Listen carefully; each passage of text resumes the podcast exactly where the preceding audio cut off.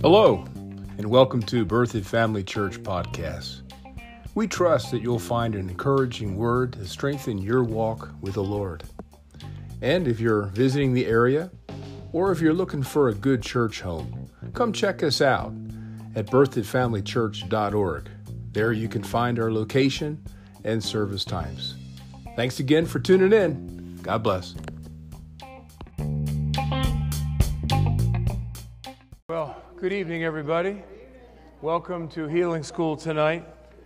You probably already have this, or you're already made aware of it, but I have Daily Confessions by Charles Capp. It's back on this back table here, back of the sanctuary. And I'll tell you what, I've been confessing these on an average three times a day. And my sheet is longer than this one. I copied the complete confessions that he has. Mine's about 5 or 6 pages, but this one has all the really good ones in it. And so this is on that back table if you need it. And I really recommend that you allow your spirit to hear your voice speak concerning who you are and what you have in Christ Jesus. So if you don't have this, there's a copy back there. In fact, just take as many copies as you want. We can always make more of them. I just feel like it's just something that can supplement, you know, what we're already feeding our spirits with. Does that sound good? Yeah. All right. Well, let's get into the Word of God tonight. I'm excited about what the Lord's doing here at BFC. Amen. So let's solicit the Lord. Let's activate our hearts just right now, and let's get ready for the Word. Father, here we are again. Thank you so much that we live in a nation that's free, that we have the freedom to worship publicly and to confess our faith before others. And so here we are tonight because we're hungry. Here we are tonight because we want to be full of the Word of God. And so we thank you, Lord, that as we hear the Word tonight, that we purpose in our heart to hear what you're saying to our spirit, that we'll step out and choose to believe that which you say to us tonight. And therefore, it'll get down deep into our heart. It'll begin having an impact on our life and begin ordering our steps. We thank you for that. Therefore, we are the blessed. In Jesus' name, amen. And so tonight we're talking about resisting sickness. Our Christian walk is very interesting in that there's times where we feel like, boy, you know, I really got a hold of this thing, this Christianity thing. You know, I got a hold of this walk with the Lord, and you know, I pretty much feel like I got all I need, you know, and I'm just gonna kind of coast here for a little bit. But, you know, I'm finding out that the more I know, the more I realize I don't know. Oh, me, come on. There's times where the Lord will show some things to me, and I go, well, that was just so obvious. How come I never saw that before? And there it was in front of my face all this time, and I just wasn't able to somehow, you know, incorporate that into the knowledge that I already had. And so I'm finding out that there's so much more for us. Yes. And I'm excited, you know. The neat thing about it is the Lord's helping me connect some of the dots in the Word of God. Amen. That this scripture is connected to this scripture over here, yeah. And then this scripture is connected over here, and it just paints just this full picture of who we are and what God has for us. And so it's true on this subject tonight. Some of these things that I'm going to share tonight from Scripture, even though I've known those Scriptures for a long time, I didn't realize how pertinent they were to our everyday walk. And so let's just get into it tonight, and I'm just excited about how the Lord is helping us. Amen? Amen. So you guys are fully versed. You realize that when the devil gained access to mankind on the earth, that he brought with him a fallen kingdom, the kingdom of darkness, as the scripture denotes there in Ephesians. And with that, he brought laws in. He brought in the laws of his kingdom. Now, understand that the devil is not creative in nature. He didn't create laws. the laws that he brought with him were perverted laws of God. And so if you understand that God's kingdom is all about life, it's all about life. What was the one thing that Jesus said that we could have? He says, you believe on the Lord Jesus Christ and you'll have everlasting life. All that Satan is doing on the earth are laws that are void of the life of God. They're just the opposite of God. So when you take the life out of salvation, you have spiritual death. When you take the life out of health and strength and longevity, what do you have? Sickness. When you take the life out of having a full overflowing supply from God on this earth, and an earth that just produces everything for us without even have to care for it, you have poverty. And so Satan brought the laws of sin and death into the world. Look over here in Romans 5:12, and again, I know that you know these things, but we have people maybe watching tonight that doesn't know as much as you do. So we go over these things, and plus I'm a teacher. And he made me be a teacher. And so in order to teach, you got to go line upon line. And we do welcome those that are watching tonight. We're glad that you're here. I hope you got your Bibles out and you're ready for the Lord to speak to you. Amen. Look here in Romans 5:12. It says that by one man, we know that that man's Adam. Remember, he had the keys of the earth. He was really the steward of the earth. And when he sinned against God, he allowed sin to enter into the world. You see that? By one man, sin entered into the world. Now, when you see this word sin, don't just think of behavior. In fact, most times in Scripture, sin isn't talking about behavior. It's talking about a fallen nature from God, a sin nature, right? Those who are held captive in our trespasses and sins. That's who we were before Christ. We had no life in our spirit. And so when you see that sin entered, understand it's not just a sin nature, but it's all the fruit and the results of a sin nature, right? It's God's kingdom void of his life is what he allowed in. And he says that because this sin nature entered into the world, it brought death with that sin. And therefore death, an existence that was void of life, God's life, passed upon every man. You know, religion will say that you fell from God and needed Jesus because of your behavior. And that's not true. What happened is that we fell from God when we came into that knowledge of right and wrong, and we chose wrong.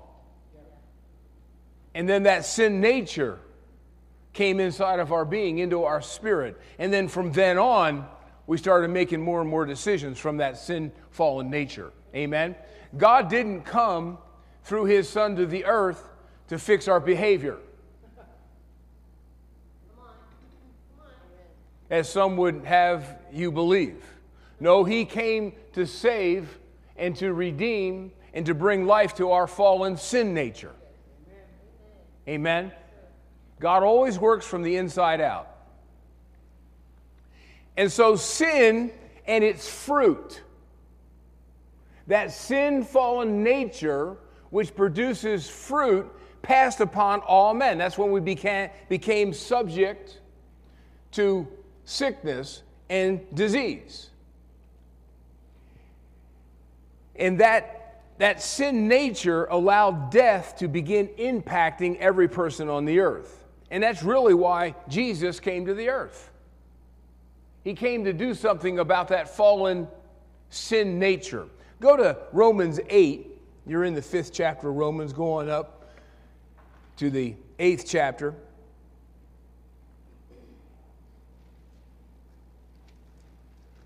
Romans 8:2.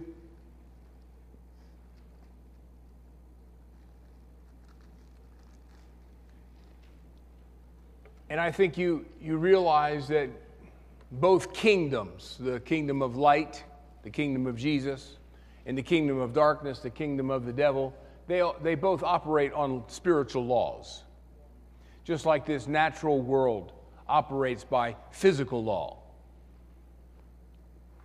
Gravity works regardless of what individual is being impacted. It's not a respecter of persons because it's a physical law. It's equal all the way across the board. Well, so is it with the laws of God, and so is it with those perverted laws of the devil. And here in Romans 8:2, notice what it calls the law of spirit and life. You see, there are laws in God's kingdom, the laws of spirit and life, and they're found solely in Christ Jesus. Notice it's the laws of life.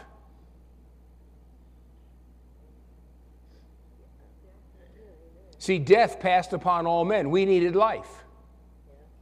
So the laws that God brought in were His laws from heaven, which is life, and He brought life from heaven to earth to reverse the laws of sin and death. So it says that the laws of the spirit of life, so it's spiritual life. Do you see that? Spiritual life will always overcome physical death. Jesus proved that in His resurrection.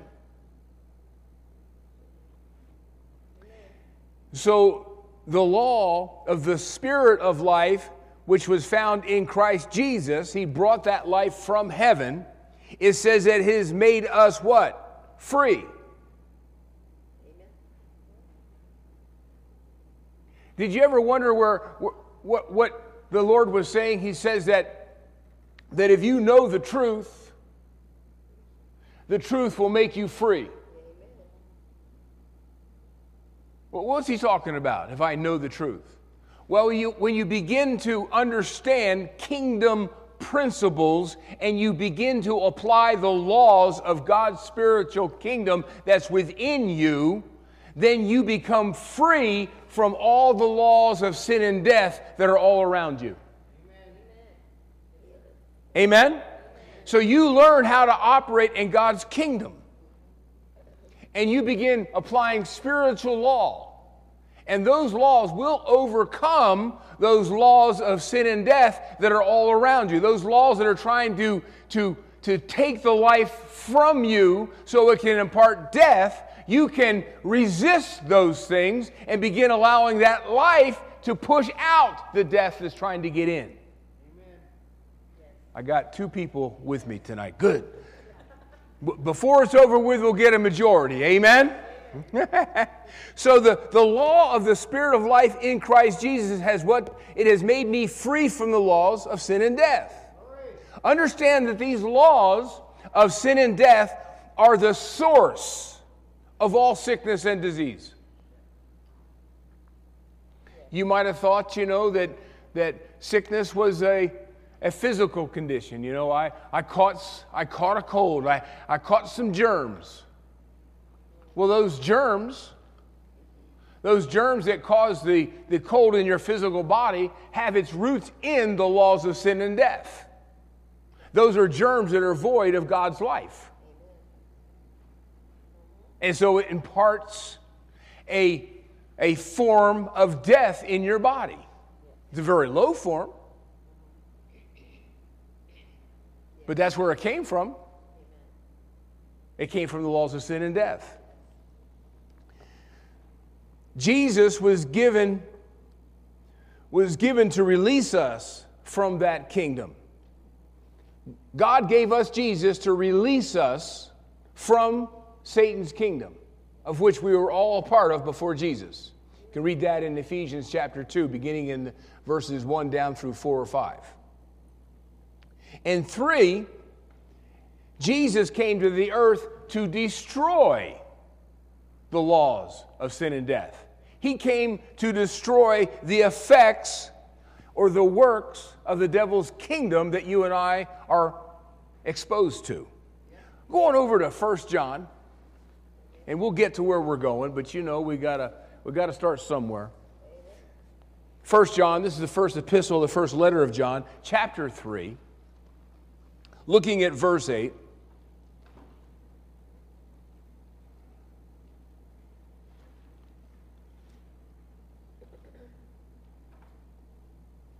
First John 3:8, it says that he that committeth sin or behavior that violates the laws of life is of the devil.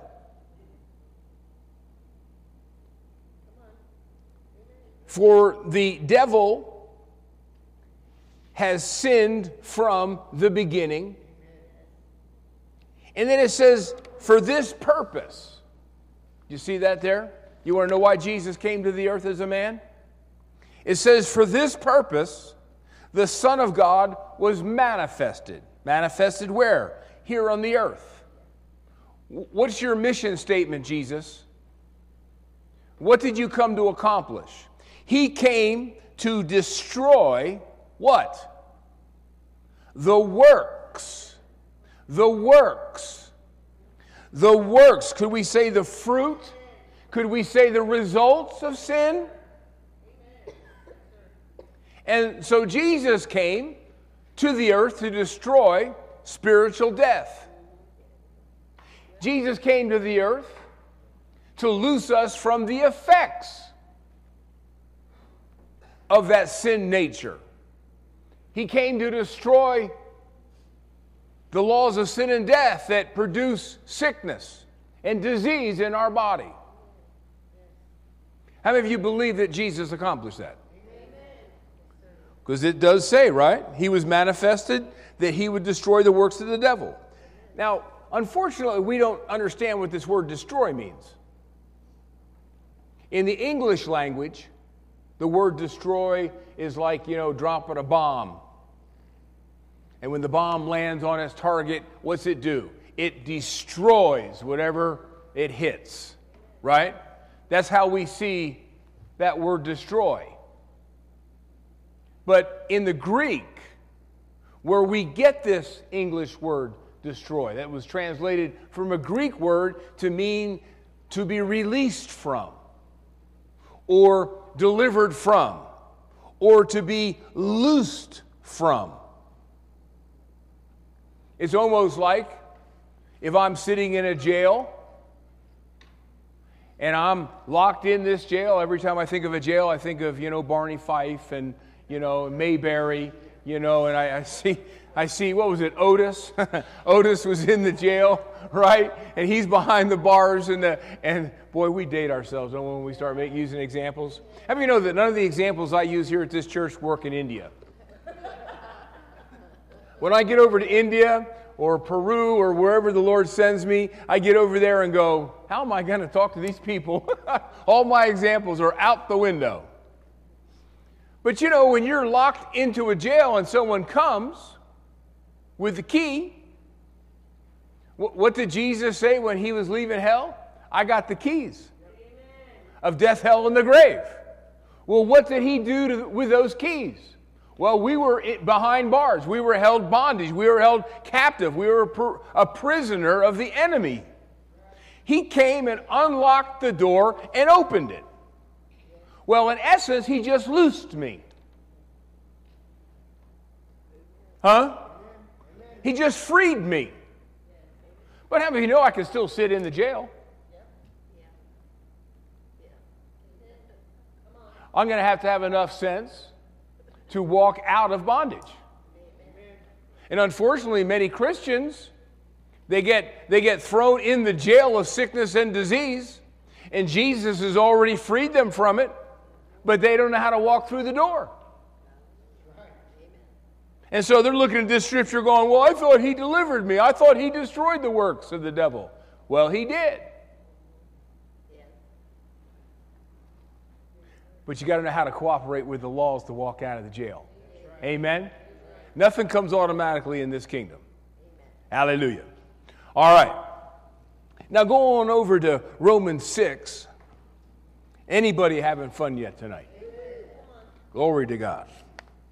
Like I said this morning, if you can't have fun at church, you can't have fun anywhere.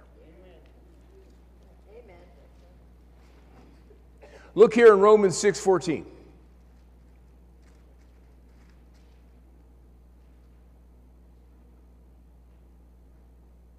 It says that sin, now, just by reflex, every time we read that word sin, we think of bad behavior, ungodly behavior. And it does mean that, but it doesn't just mean that. It means that sin is that fallen sin nature, and sin is all the effects or fruit of the laws of sin and death. In part, one of them is sickness and disease. So it would be just as scriptural for to say that sin behavior shall not have dominion over you as to say that sickness and disease shall not have dominion over you.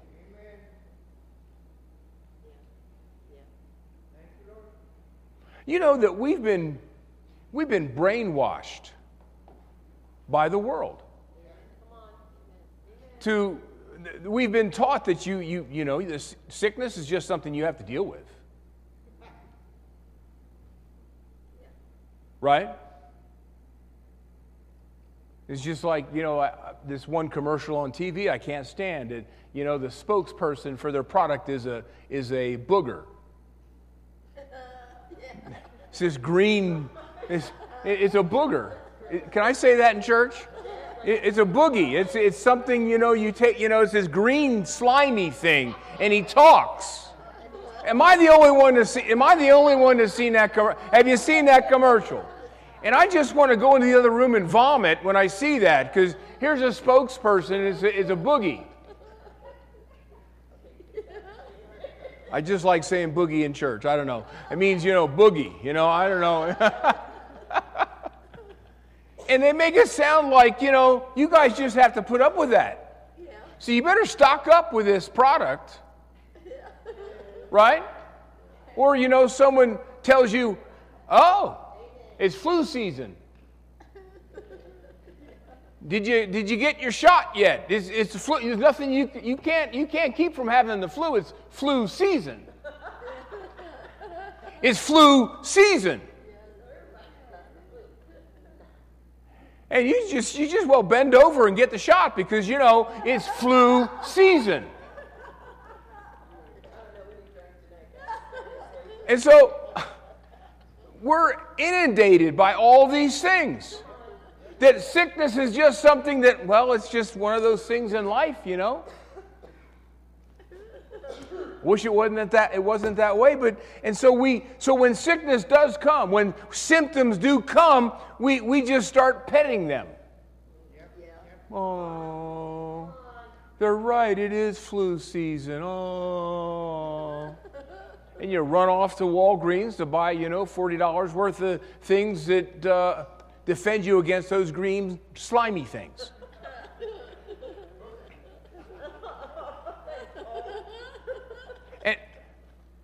Well, what would you do? What would you do is, and you're at the store, and you see something over there on the shelf. This just happened to me the other day. I hadn't stolen something in 50-some years.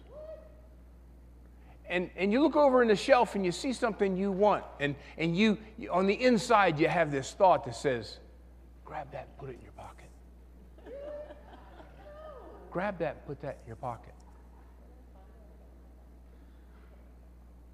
What would you do? If you had that thought, what would you do? You would resist it, right? You wouldn't start going, that's really a good idea. Right? Well, sin doesn't have dominion over you. What does that mean? It means that you don't have to yield to it.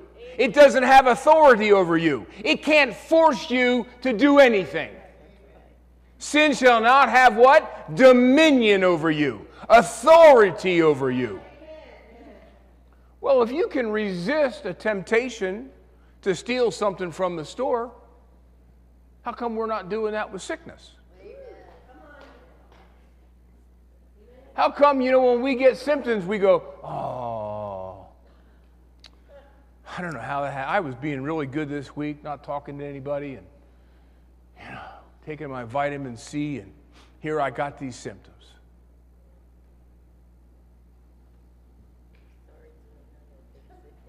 How come we didn't do the same thing with that symptom as we did with that thought to steal something? Because you don't see advertisements on TV saying, you need to steal today. It's steal season. It's steal season. Don't miss out. It's steal season. You see how the world brainwashes us?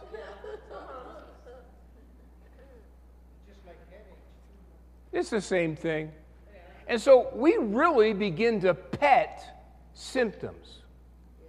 And then we like to tell people about our symptoms. Oh, if you only knew what I've been going through. Oh, you want to talk about tough? I've had it tough. Oh. And what, you're looking for sympathy. You're looking for someone to stroke you. Oh, baby, I'm so sorry. Oh, is it really? Is it that? Oh, yeah, it's bad. It's bad. Now you got the two or three of you shall agree as touching anything they shall ask. It says it shall be done.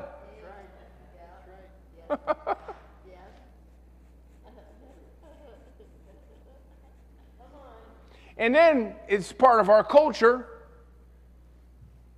that when we greet somebody, we always say, how you doing?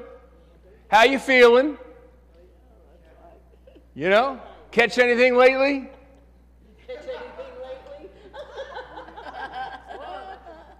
You don't look so good. What's the matter? You're a little flushed today. What's going on? Right? As if sickness is just something we have to put up with. Any more than I got to put up with me going around stealing Snicker bars. Man, do I love Snicker bars. You know, we really need to start having, you know, we have to reprogram our mind. I said we need to reprogram our mind. My Bible says that sickness shall not have dominion over you. Amen. Amen. That's right. That's right. Amen. And I've noticed in my life, I don't know about all y'all, but if you let symptoms take root in your body, it's a lot harder.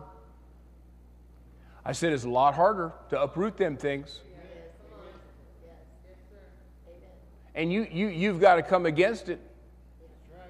I woke up this morning and the joint of my pointing finger on my left hand was sore. First thought I had, you got arthritis.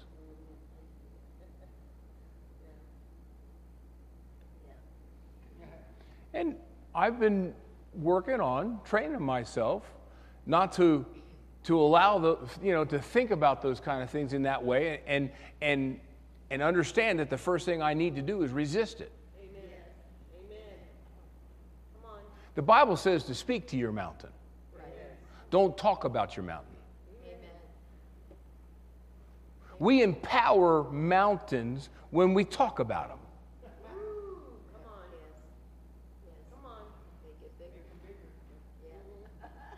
I can't say never, that's not the right word. For the most part, I endeavor not to tell my wife how I feel.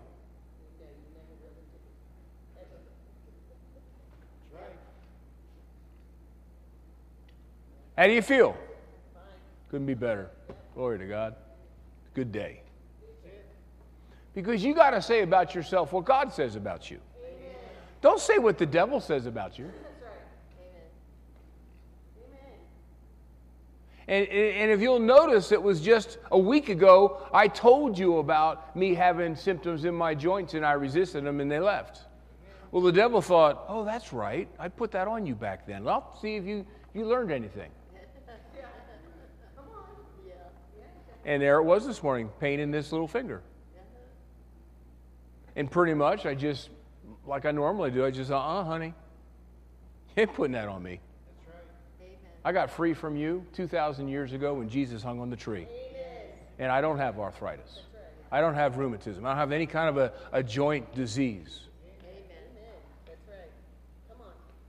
And what does the Bible say happens when we resist the devil?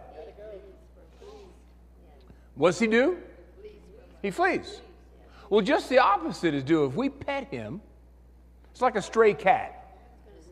If you guys have ever had a stray cat come to your house, what happens when you start feeding that rascal?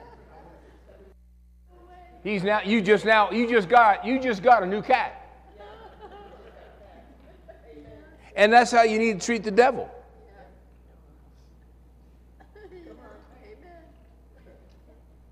You got to treat him just exactly the way Jesus did. Did you ever see Jesus cuddle up to the devil? Amen. Every chance he got, he cast him out. Amen. Every chance he got, he resisted him. And every symptom, like a storm, like an unproductive tree, yes. Every time he saw it, he spoke to it. Amen. And it straightened up.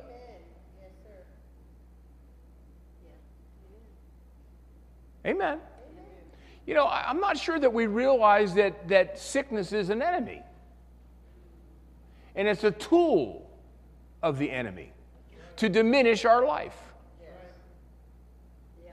Come on. Hallelujah. It also says over here in Romans 6:9 that death has no dominion over us. What's death?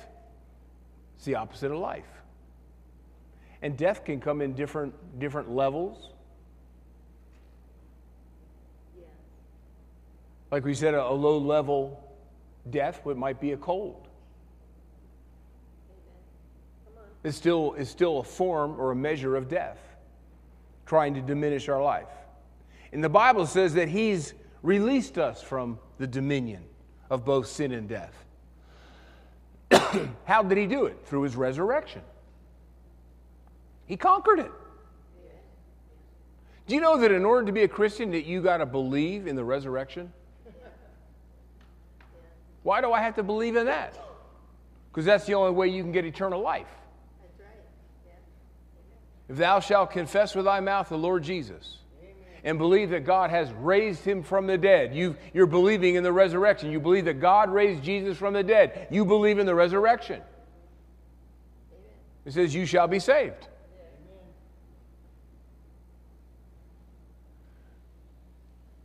The resurrection of Jesus Christ is what freed us, delivered us. That's what destroyed the works of the devil. And you have resurrection living in you. Didn't get one amen. I didn't even get one amen there. We have resurrection. The author of resurrection lives in you and me. For the same Spirit that raised Christ from the dead dwell in you. He that raised up Christ from the dead shall also, just like it did for Jesus, shall also quicken, make alive your death-doomed body. We don't have to say, oh God, heal me. We got resurrection power right in us. Just draw it up. Just draw it up. Just draw it up. Just draw it up. We're not looking for anything out here. He put everything inside us by the person of the Holy Ghost. I got all the wisdom I need inside because God the Holy Spirit's inside me. I have all the healing power I need inside of me because God the Holy Spirit lives inside of me. I just got to walk in the in the light of the Spirit of life. Amen? Now, so sickness, because of what Jesus did for us, sickness no longer has dominion over us. When you and I look at sickness, we have to consider in our heart that is a defeated foe.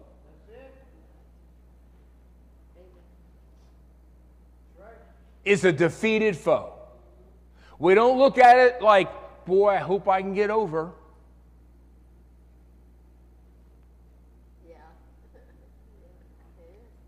There is no hope involved in this. There's no wait and let's see in this. There's no cross your fingers in this.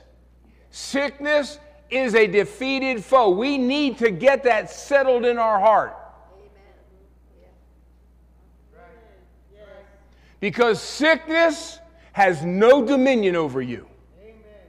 It has no dominion over you. And then you have these people that they're always looking for a way to contradict the Word of God. And it says right there that sin and death will not have dominion over you. So they say, well, if it weren't for sickness, how are we going to die then and go to heaven? Who says you got to die with sickness? Come on. Who says you got to die with sickness? Who wrote that in the Bible? Didn't you see how the patriarchs went home?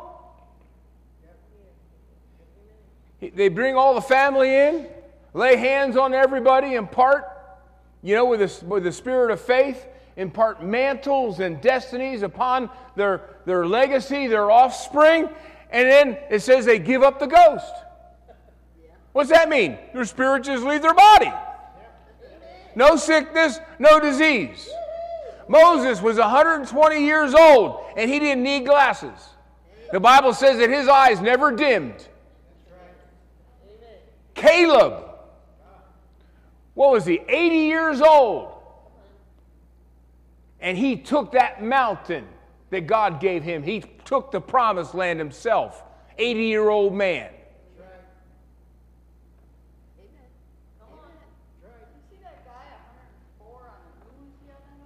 I'm telling you, we can live until we're satisfied. Amen.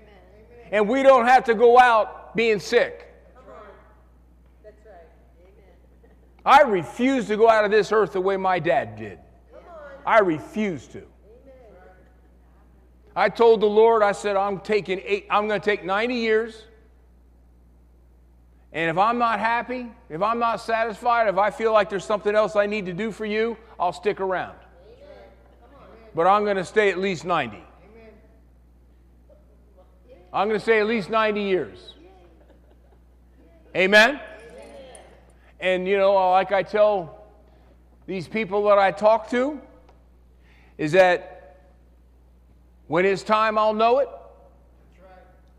And if it's okay in my heart, it's okay with who I'm serving, I'll just say, okay, let's go.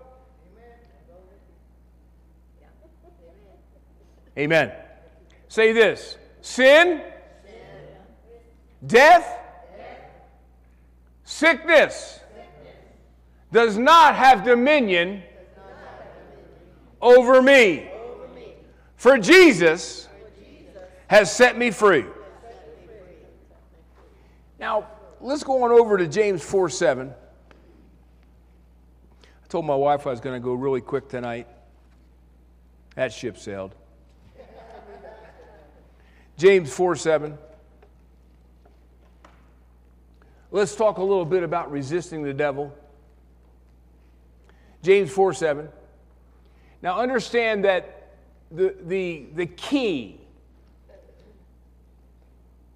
or the reason that we can resist with God's help, is that, number one, you have to submit yourself, therefore, to God. Amen.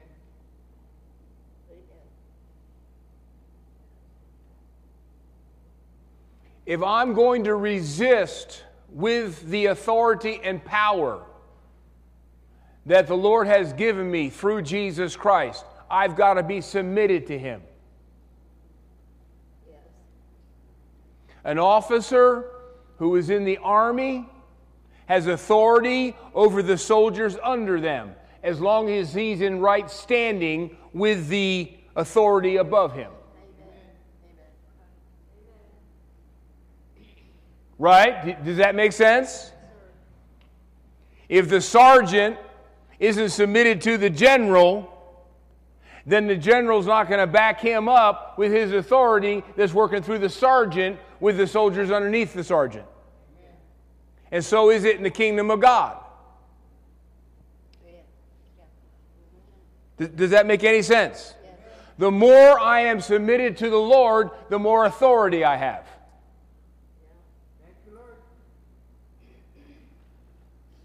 Amen. And there's a reason for that. Whoever you're yielded to, whoever you're submitted to, you put yourself under their authority. So if I live for the devil all week, then I can't expect to have authority from God on the weekend. Is that plain enough? If I'm submitted to the enemy and yielding to him during the week, right? Then I come under his authority and his power. So how can I cast him out now if I'm submitted to him? That's real plain. Is that okay? Amen. That's real plain. Amen. People all the time make excuses for living in the world. Yeah. And you just can't serve two masters. That's right. That's right. You just can't serve two masters. That's right. You may think you can, but before you know it, it's going to catch you, yes, right. And it's going to bite you. Amen. Yes. Amen. So number one, you've got to submit yourself to God. Amen. Then you're in a position to do what? Resist the devil. Amen. Right? And what's he going to do? He's going to flee. Brother Hagin used to teach us that this word flee means to run from you as in terror.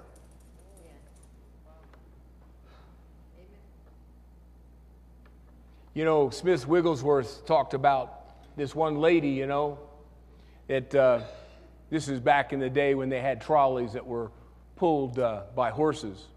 And Smith Wigglesworth, he went out to the trolley station, wait for it, take the trolley across town, and here comes this woman, and you know her little dog followed her to the trolley station, you know, where they're waiting for the trolley. And while they're waiting there, you know, the dog's just kind of cuddling up to her, and she goes, "Yeah, you gotta go now. Go, go, go. Oh, I see the trolley. You gotta go. It's coming. Go, sweetie. Go, sweetie."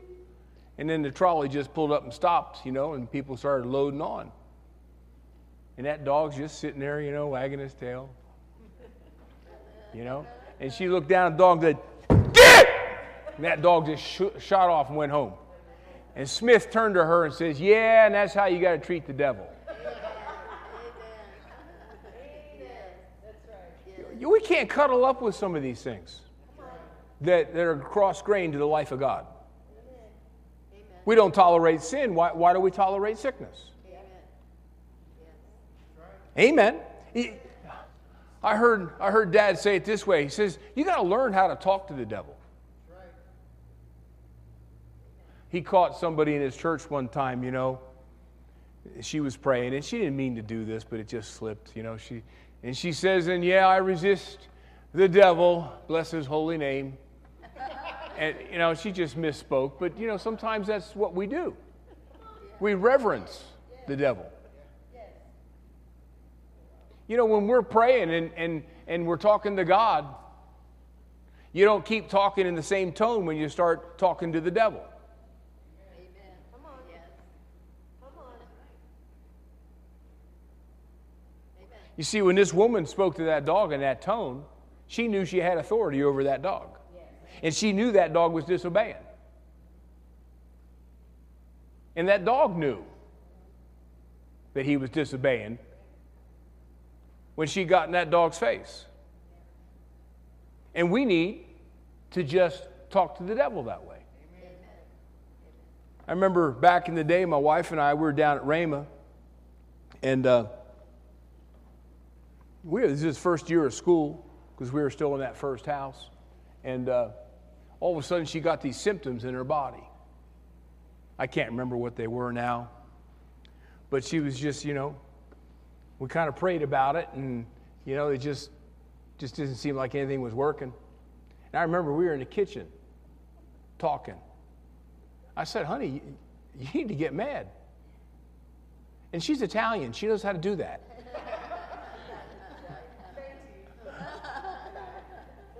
I didn't say this, but I should. I said, you need to go all New York over this guy. Just let some of that New York rise up in you. Talk to the devil. And we talked about it for a little bit, and how he was stealing, killing, and destroying. Interrupting our life with an inconvenience, a sickness. Yeah. Right? And so she just got mad. I said, she just got mad. And she started screaming at him. Man, I was glad I wasn't him that night. Glory to God. And she just went off on him. She went all New York, all over him. And I think it was within 5 minutes, every symptom left.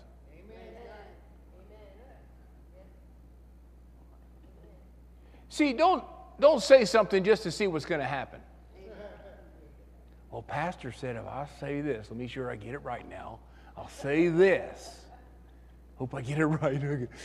No. Don't echo what someone else says. Speak what's in your heart. And just go all New York all over them. Amen? Know that your health and your healing has been purchased through the death, burial, and resurrection of Jesus Christ. And that God gave His best to free us. And that we shouldn't be tolerating any of it for a second. Thank you, Lord. Amen? Amen. Resist the devil and he's going to do what? Flee. He's going to flee. Go on over to Matthew 6. I take that back, 16. Matthew 16, 18. You guys know this one.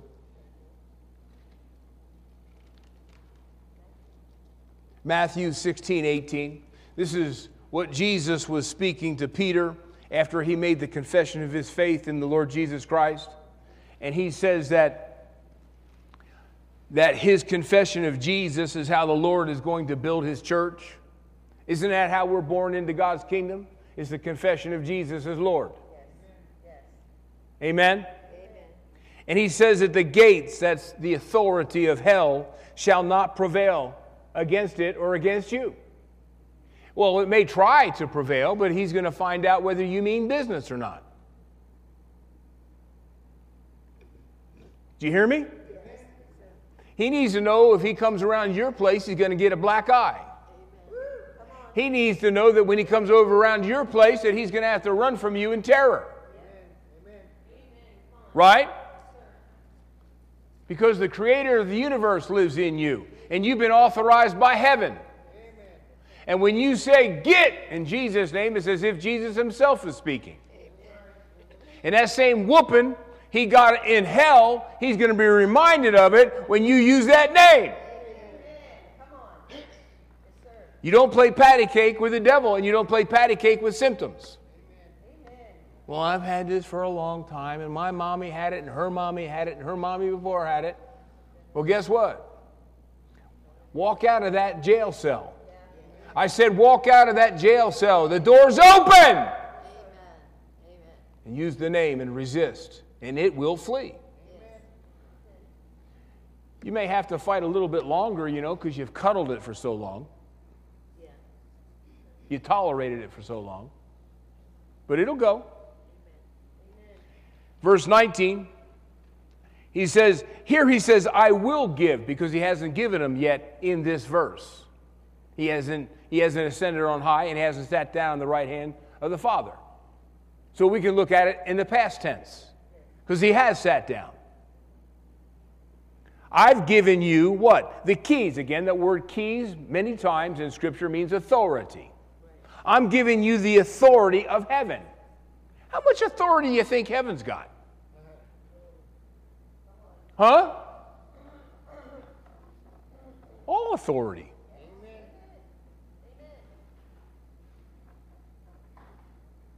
Don't ever look at yourself as being weak. Don't ever look at yourself, well, I just don't have enough. Forget about you. Forget about me.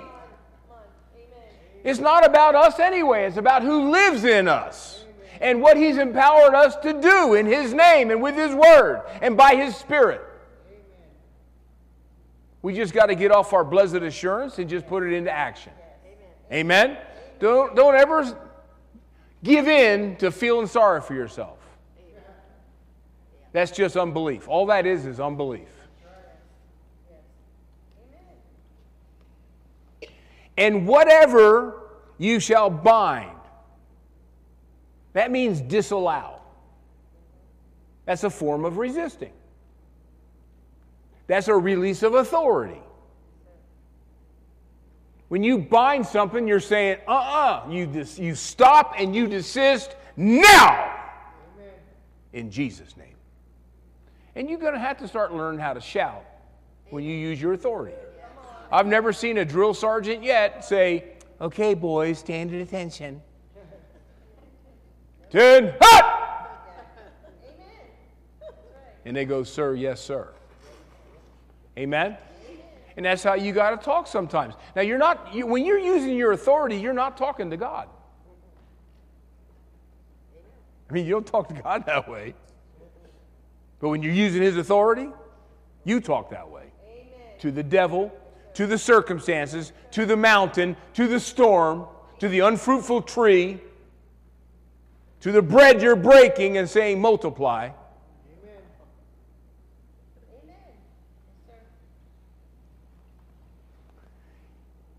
And so you have that authority. We need to use it over sickness and disease. Now, well, did Jesus do that? Well, you're in Matthew, right? You're in the 16th chapter. Go to the 8th chapter of Matthew.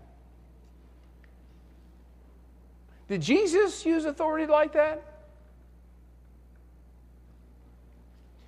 Matthew 8. Here we see Jesus in verse 1. He comes down from the mountain, and He sees a great multitude. And here comes a leper and worshipped Him, saying, Lord, if Thou wilt, You can make me clean. You know, that's how many Christians are. They believe that God can, but is He willing? And that's why they pray those unbelieving prayers, you know, well, if it's Your will, you know, heal me. Amen. Aren't you glad you're from there? You're no longer held captive by that silliness and lack of knowledge. Now look at this, verse 3. Maybe you'll see it in a new light tonight. It says, and Jesus put forth His hand, touched him, saying.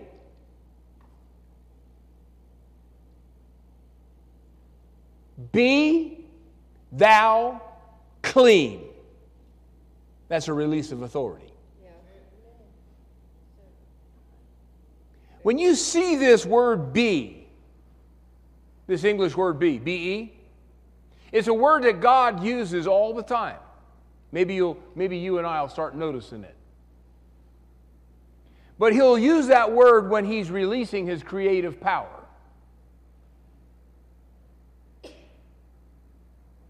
Let there be light.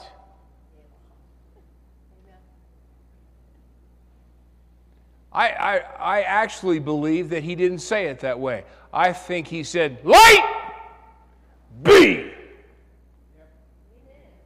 That word be is be created.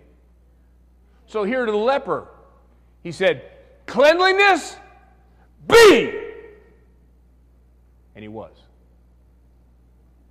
Do you see that? It's a release of authority. It's telling the sickness to leave, and the life of healing to be created. See that? Isn't that awesome? And then here comes the centurion in verse 5. And he tells the Lord that his servant is at home and he's sick of the palsy. So he can't walk. And he's also in pain. And Jesus says, well, I'll come and heal him. And the centurion says, I'm not comfortable with that. But all you have to do is speak the word. What's he saying? He's saying, give the command. Amen. Just use your authority, Jesus. You don't have to be there. Just command him to be healed, and he will. Amen. And he begins to describe, that's what I do. I have men under me, and I just tell them to do things, and they do it because I have authority over them.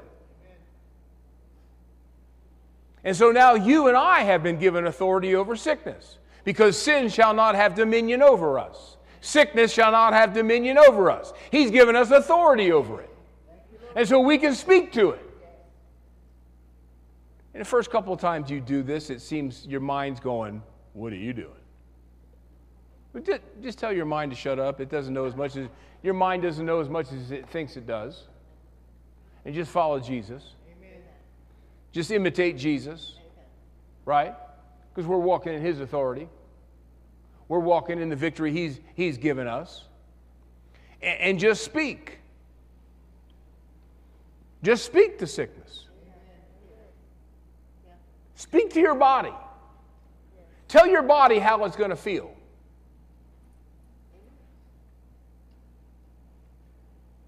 I said, tell your body how it feels. And you might be in the worst pain you've ever been in. You say, body, be painless. Amen.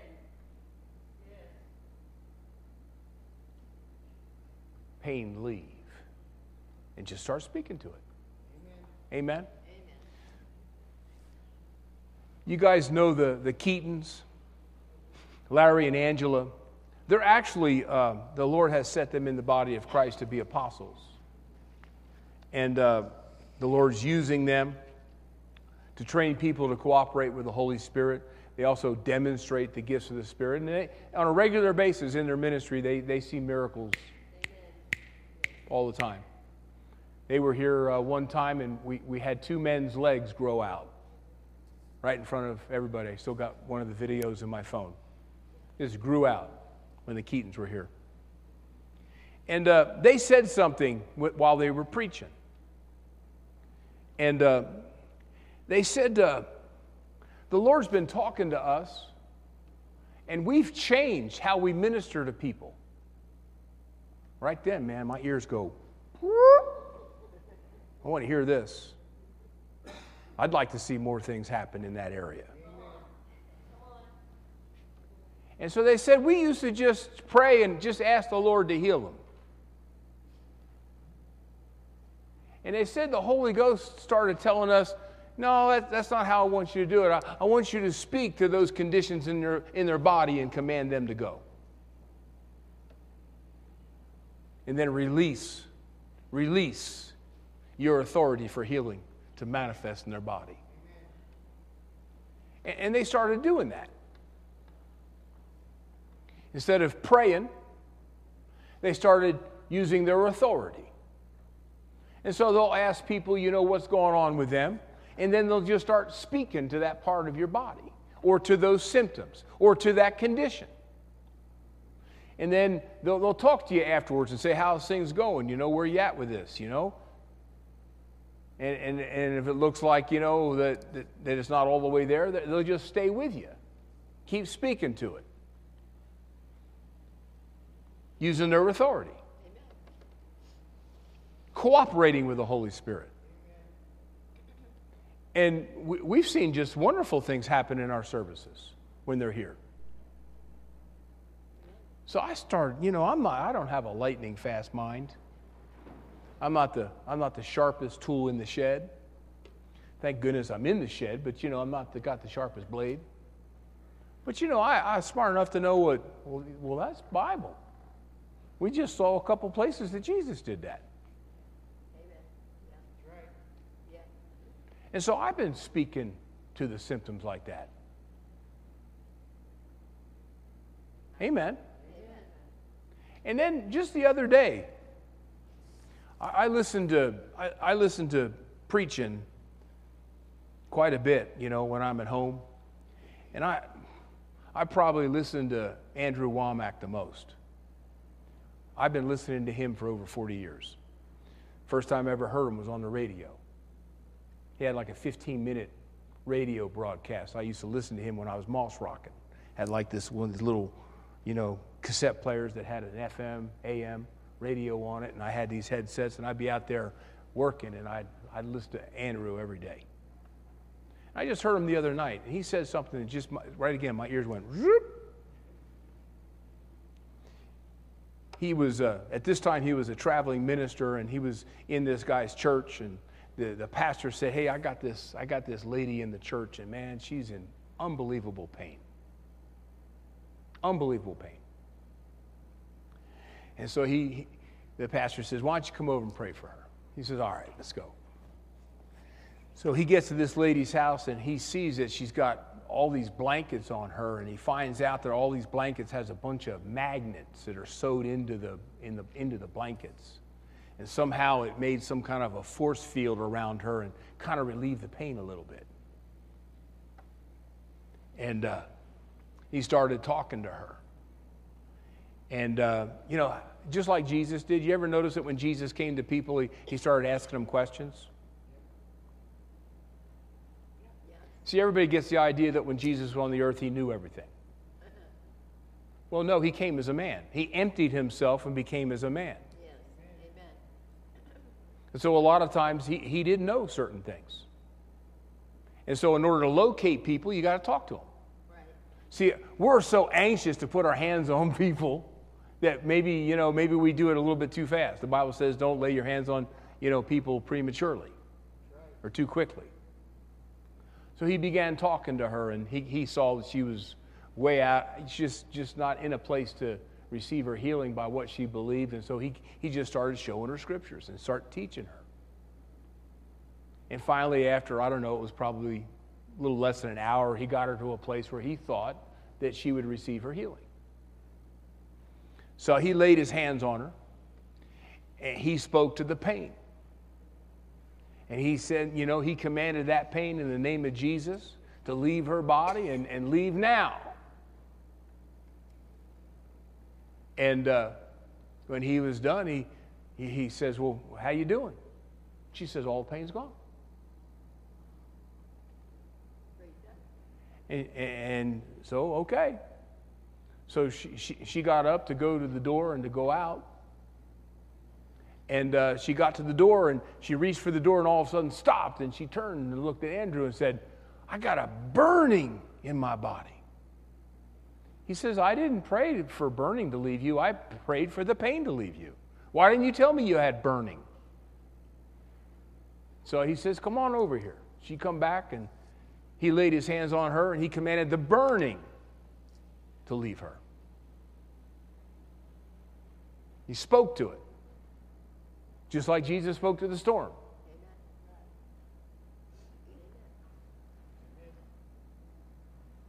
And he got done, and he says, how you doing? She says, gone. Great. So she went a second time to leave.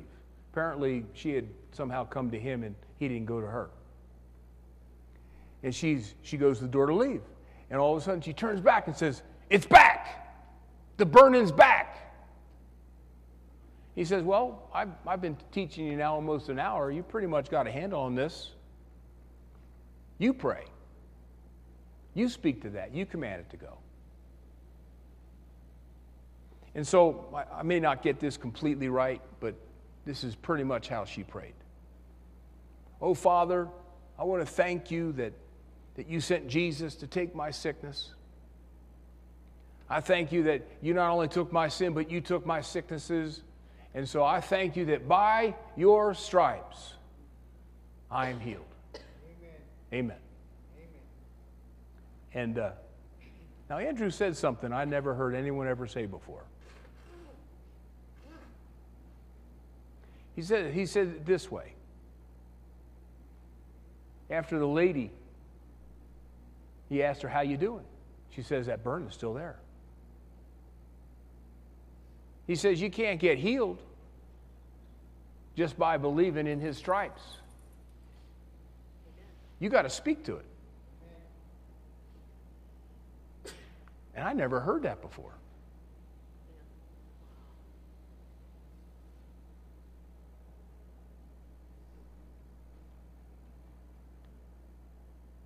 I never heard it said like that. Yeah. Yeah. There are instances where you just can't believe that you're healed by the stripes of Jesus. You got to use your authority. Amen.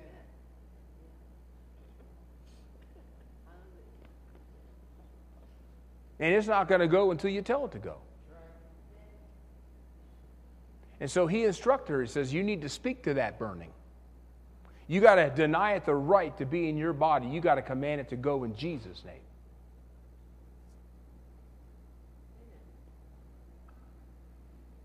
Well, she did. He says, "How you doing?" She says, "All gone." Amen. Praise God. You see, there are times where you've got to speak to some things. And I've been doing, I didn't know that I was doing this, but I very rarely pray about healing for myself. I just speak to any symptoms. And I just use my authority. And the Lord's been gracious. I've been, literally sickness free for a long time. Couple of decades anyway. And I didn't realize that that's what we need to be doing for the most part. Now the Lord leads you to pray and believe God and stand in faith, just talking to Him about His healing power working in your body, then you've got to follow your heart. Yeah. But I see right now that unless He tells me otherwise, I'm just going to speak to symptoms. And that when I minister healing, in ministry to other people, I'm going to speak to the symptoms. I'm going to speak to the disease. I'm going to command it to go. Now, if He leads me another way, you got to follow Him. There's no concrete way to do things. You understand? Yes. And you know that we're not following ministers. We're following the Holy Ghost. Amen. Amen.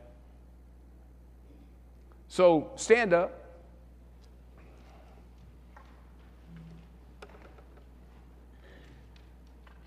I'm going to get that teaching back and make sure I didn't miss something when I heard him preach that. Listen to it a couple of times. But it kind of echoed what the Keatons were telling me. It's not the first time I've heard it. Amen. Amen. Say this, I'm in Christ. I'm in Christ. The Lord's victory is my victory. Sin, sickness, death has no dominion over me. Jesus defeated it through His resurrection. Therefore, when sickness tries to come on me, when pain or symptoms tries to defeat me, I have authority over it through the Lord Jesus Christ. And when I speak to it, and when I resist it, when I deny its right to be in my body, in Jesus' name, it goes. Thank you, Lord. Thank you, Lord. Thank you, Lord. Thank you, Lord. Glory to God. I'm free from sickness. I'm free from green, slimy things. Amen? Amen?